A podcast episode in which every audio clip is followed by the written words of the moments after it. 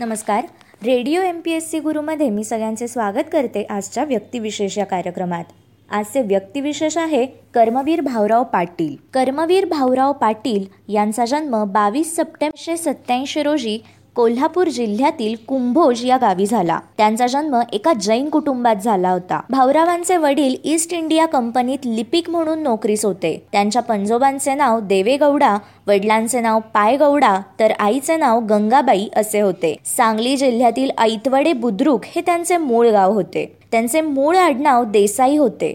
नंतर महाजन आणि त्यानंतरही पाटील असे झाले. भाऊराव लहानपणापासूनच बंडखोर होते. अस्पृश्य समाजातील लोकांना पाणी दिले जात नाही म्हणून त्यांनी एका विहिरीचा रहाटच मोडून टाकला होता. वयाच्या अठराव्या वर्षीच भाऊरावांचे लक्ष्मीबाई यांच्यासोबत लग्न झाले. भाऊरावांचे प्राथमिक शिक्षण कुंभोज दहिवटी विटे अशा ठिकाणी झाले. त्यांचे माध्यमिक शिक्षण एकोणीसशे दोन ते एकोणीसशे नऊ या काळात राजाराम हायस्कूलमध्ये झाले. त्यावेळी ते जैन वसतिगृहात राहत असत. तेव्हा अस्पृश्यांच्या एका समारंभाला हजर राहून ते परतले होते. आंघोळीच्या नियमभंगापोटी वसतिगृह सुप्रिटेंडंट श्रीयुत लठ्ठे यांनी त्यांची वसतिगृहामधून हकालपट्टी केली आणि त्यानंतर ते थेट शाहू महाराज यांच्या राजवाड्यावर आले. याच काळात भाऊरावांवर राजश्री शाहू महाराजांच्या विचारांचा आणि कार्याचा प्रभाव पडला. कोल्हापुरातच त्यांचा सत्यशोधक चळवळीशी परिचय झाला. तेथेच त्यांच्यावर महात्मा फुले व विठ्ठलरामजी शिंदे यांच्या कार्याचा देखील प्रभाव पडला. एकोणीसशे सात साली भाऊरावांनी इस्लामपूर येथे एक अस्पृश्य विद्यार्थी ज्ञानदेव घोलप हा वर्गाबाहेर बसून शिकत असल्याचे पाहिले. त्यांनी त्याला घरी नेले. व स्वतःबरोबर जेऊ घातले. कोल्हापूरच्या मिस क्लार्क हॉस्टेलमध्ये त्याला प्रवेशही मिळवून दिला. या सर्व प्रकारामुळे भाऊरावांनी घरच्यांचा मारही खाल्ला. ज्ञानदेव घोलप नंतर रयत शिक्षण संस्थेचा विद्यार्थी झाला. तसेच तो विधानसभेचा पहिला अस्पृश्य प्रतिनिधी सदस्य बनला. इंग्रजी शाळेत सहावीत असताना त्यांनी शिक्षण सोडले. आणि साताऱ्यात खाजगी शिकवण्या सुरू केल्या. ते तेथे मात्र पाटील मास्तर म्हणून सर्वत्र प्रसिद्ध झाले. याच काळात त्यांनी मदवान मास्तर भाऊसाहेब कुदळे नानासाहेब येडेकर इत्यादी मंडळींबरोबर एकोणीसशे नऊ साली दूधगावात दूधगाव विद्यार्थी आश्रम स्थापन केला. याच संस्थेमार्फत सर्व जाती धर्मांच्या मुलांसाठी त्यांनी एक वसतिगृह देखील सुरू केले. रयत शिक्षण संस्थेचे बीज येथेच रोवले गेले. एकोणीसशे दहा साली दूधगाव शिक्षण प्रसारक मंडळाची स्थापना केली. याच काळात त्यांनी विविध कामे देखील केली. त्यांनी काही दिवस दागिन्यांच्या दुकानात काम केले. संस्कृत विषयाच्या शिकवण्या केल्या.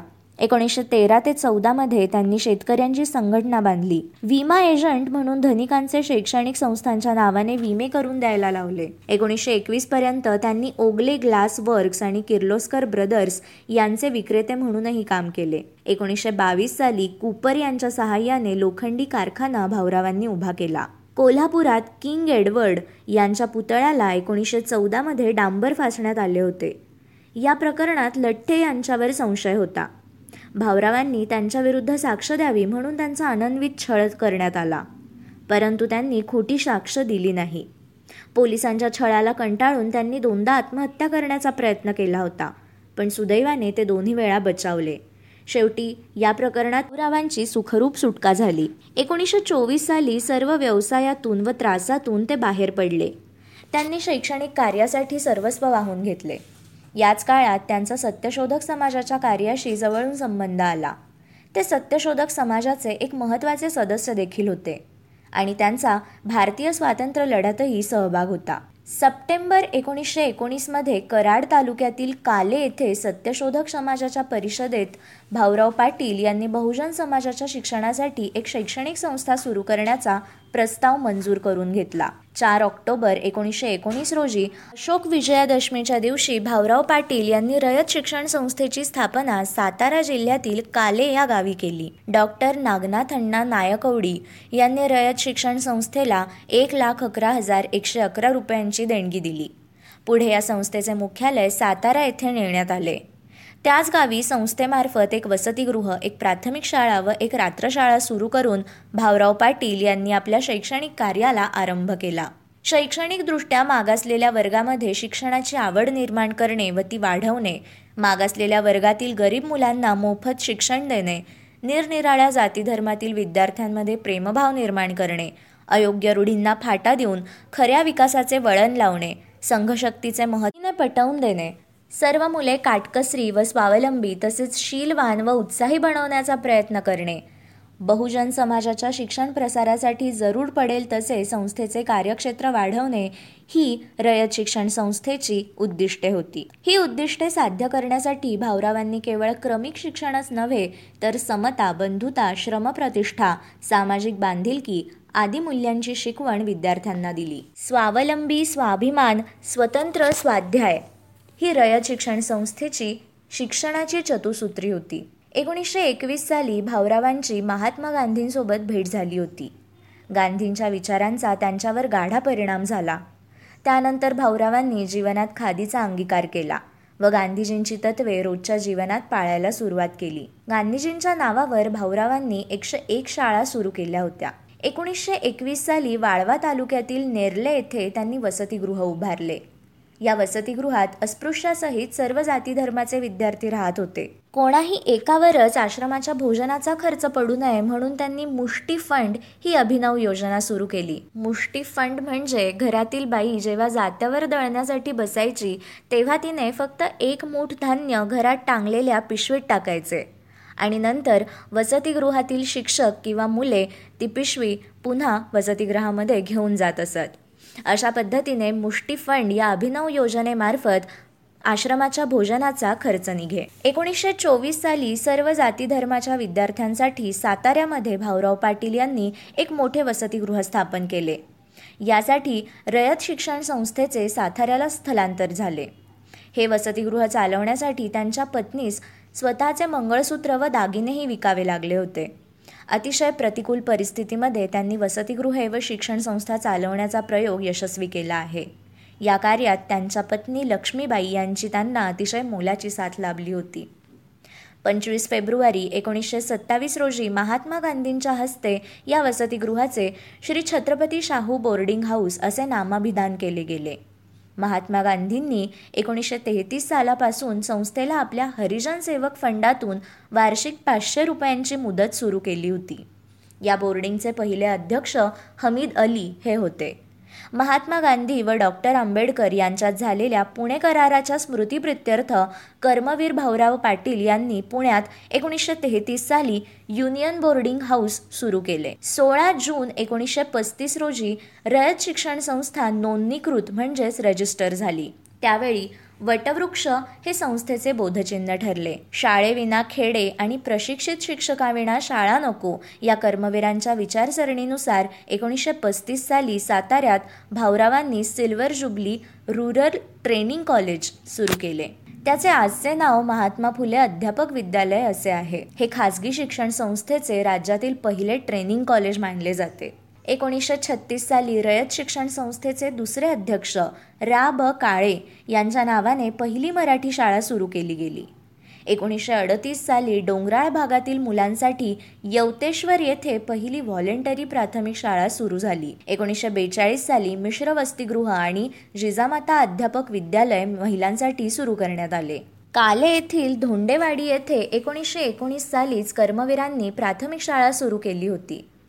अण्णांनी आपल्या हयातीत एकोणीसशे एकोणनव्वदपर्यंत एकशे एक माध्यमिक शाळांचे नियोजन केले होते.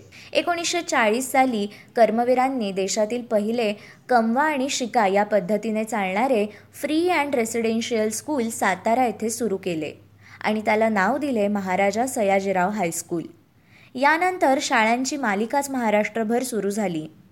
गरीब व होतकरू विद्यार्थ्यांना बिनव्याजी कर्ज देण्यासाठी भाऊरावांनी लक्ष्मीबाई मेमोरियल फंड याची स्थापना केली. एकोणीसशे सत्तेचाळीसमध्ये भाऊराव पाटील यांनी साताऱ्यात मुंबई राज्यातील पहिले मोफत व वसतिगृहयुक्त ग्रामीण छत्रपती शिवाजी कॉलेज तर एकोणीसशे चोपन्न साली कराड येथे सद्गुरू गाडगे महाराज कॉलेज याची स्थापना केली. शाळा व महाविद्यालयांसाठी प्रशिक्षित शिक्षकांची उणीव जाणवू लागली म्हणून त्यांनी प्रथम महात्मा फुले अध्यापक विद्यालय व पुढे एकोणीसशे पंचावन्न साली सातारा येथे मौलाना आझाद नावाने पदवीधर शिक्षकांसाठी आझाद कॉलेज ऑफ एज्युकेशन सुरू केले. त्यांच्या एकूण कार्याचा आढावा घेतला असता त्यांच्यावरील महात्मा फुले यांच्या विचारांचा प्रभाव स्पष्टपणे दिसून येतो. महात्मा फुले यांना गुरु मानूनच भाऊरावांनी शैक्षणिक प्रसाराचे कार्य केले. प्रत्येक गावात शाळा बहुजन समाजातील शिक्षक व शिक्षक प्रशिक्षण. या गुणसूत्रांचा त्यांनी सातत्याने पाठपुरावा केला. भाऊराव पाटील यांच्या हयातीत रयत शिक्षण संस्थेने पाचशे अठ्ठ्याहत्तर प्राथमिक शाळा चारशे एकोणचाळीस माध्यमिक शाळा त्यातील सत्तावीस मुलींसाठी अडतीस वसतिगृहे एकशे साठ उच्च माध्यमिक विद्यालय सतरा शेती विद्यालय एकवीस तंत्रज्ञान विद्यालय आठ अध्यापक महाविद्यालय त्यातील महिलांसाठी तसेच एक्केचाळीस महाविद्यालय त्यातील चार मुलींसाठी आणि पाच इंग्रजी माध्यम विद्यालयांची स्थापना केली. अण्णांच्या संस्थेचा विस्तार महाराष्ट्र आणि कर्नाटक राज्यात पसरला. फक्त महात्मा गांधी ग्रामीण विद्यापीठ हे मात्र कर्मवीरांचे अपुरे स्वप्न राहिले. शिक्षण संस्थेचा अस्पृश्य विद्यार्थी लक्ष्मण भिंगार दिवे हा संस्कृत विषयात पहिला आल्याबद्दल महात्मा गांधीजींनी गळ्यातील हार देऊन त्याचा सत्कार केला होता. एकोणीसशे अठ्ठेचाळीस साली कर्मवीरांचे ऋण फेडण्यासाठी रयत शिक्षण संस्थेच्या माजी विद्यार्थ्यांनी संस्थेला एक लाखाची थैली अर्पण केली होती. कर्मवीरांच्या सामाजिक कार्याबद्दल बोलायचे झाल्यास सत्यशोधक समाज चळवळीचे नेतृत्व भाऊरावांनी केले होते. महात्मा गांधींच्या हरिजन सेवक संघाच्या कार्यात देखील त्यांनी सक्रिय सहभाग नोंदवला होता. हरिजन उद्धारासाठी असणाऱ्या मुंबईतील श्री गाडगे महाराज मिशन या संस्थेचे आणि कर्मवीर विठ्ठल शिंदे यांच्या डिप्रेस्ड क्लास मिशन या संस्थेचे तसेच हरिजनांसाठी स्थापन केलेल्या पंढरपुरातील संत चोखामेळा धर्मशाळा या तीनही संस्थांचे कर्मवीर विश्वस्त होते. मुंबई राज्य बॅकवर्ड क्लास वेलफेअर बोर्डाचे ते सदस्य होते. हरिजन सेवेसाठी स्थापन केलेल्या सातारा जिल्हा बोर्डाचे ते सदस्य होते. पुणे करारापूर्वी कर्मवीरांनी गांधीजींच्या एकवीस दिवसांच्या उपोषणानंतर श्रीमती सरोजनी नायडू यांना बारा मे एकोणीसशे तेहतीस रोजी हरिजनांच्या शिक्षणासंबंधी साताऱ्यात सुरू केलेल्या कार्याची माहिती दिली होती. आणि गांधीजींना संस्थेस भेट देण्याची या पत्रात विनंती देखील केली होती. साताऱ्यात एकोणीसशे चोवीस साली सर्व जाती धर्मांच्या विद्यार्थ्यांसाठी एकच वसतिगृह सुरू केल्याची तपशीलवार माहिती कर्मवीरांनी छत्रपती राजाराम महाराजांना पंधरा जून एकोणीसशे छत्तीस रोजी एका पत्राद्वारे दिली होती. याच पत्रात वसतिगृहातील कोल्हापूर येथे शिकण्यास येणाऱ्या दोन विद्यार्थ्यांना नादरी देण्यात यावी अशी विनंती देखील या पत्रात त्यांनी केली होती. भाऊरावांनी केशवपनासारख्या भयानक रूढीविरुद्धही आवाज उठवला. याचेच यश म्हणून भाऊरावांच्या सत्यशोधक जलशामध्ये एकशे पन्नास नाव्यांनी जाहीरपणे अशी शपथ घेतली की जो नावी उद्यापासून बाया बापड्यांना शिवेल तो स्वतःच्या जन्मदात्या आईलाच हात लावेल. यावेळी प्रबोधनकार ठाकरेही भाऊंसोबत उपस्थित होते. अस्पृश्यता निवारण हे माझ्या कार्याचे एक अंग असल्याचे सांगणारे पत्र कर्मवीरांनी मुंबई राज्याच्या director of backward class welfare यांना दहा जानेवारी एकोणीसशे पंचावन्न रोजी लिहिले. मुंबईचे खासदार नारायण काजरोळकर यांना कर्मवीरांनी अशाच आशयाचे पत्र सत्तावीस जुलै एकोणीसशे छप्पन्न रोजी लिहिले. अण्णांनी स्वावलंबी शिक्षण हेच आमचे ब्रीद आणि पोपटपंची शिक्षण मला नको आहे हे बोधवाक्य स्वीकारले. त्यासाठी त्यांनी कमवा आणि शिका हा मंत्र विद्यार्थ्यांना दिला. ते श्रम हीच प्रतिष्ठा मानत असत. काही प्रसंगी सरकारी मदतीविना शाळा बंद पडण्याची वेळ आली तेव्हा त्यांनी सरकारला विनंती केली की give me a waste land I will turn it into best land मनगट घासून श्रम केल्याशिवाय कोणालाही संस्थेत फुकट खावयास मिळणार नाही असा आत्मविश्वास अण्णांकडे होता.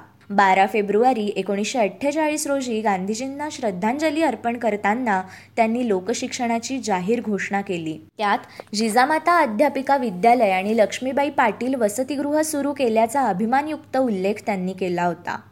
चोवीस मे एकोणीसशे एक्कावन्न रोजी वाई येथील वसंत व्याख्यानमालेत त्यांनी आव्हान केले की महाराष्ट्राचे मार्टिन ल्युथर गुरुवर्य महात्मा फुले यांच्या संदेशाप्रमाणे हिंदू समाजातील स्त्री व अस्पृश्य या दलितांचा शिक्षणाने उद्धार करणे हेच माझे जीवित कार्य मानले आहे. छत्रपती राजाराम महाराजांचे कोल्हापुरात ग्रामीण विद्यापीठ व्हावे असे एक स्वप्न होते.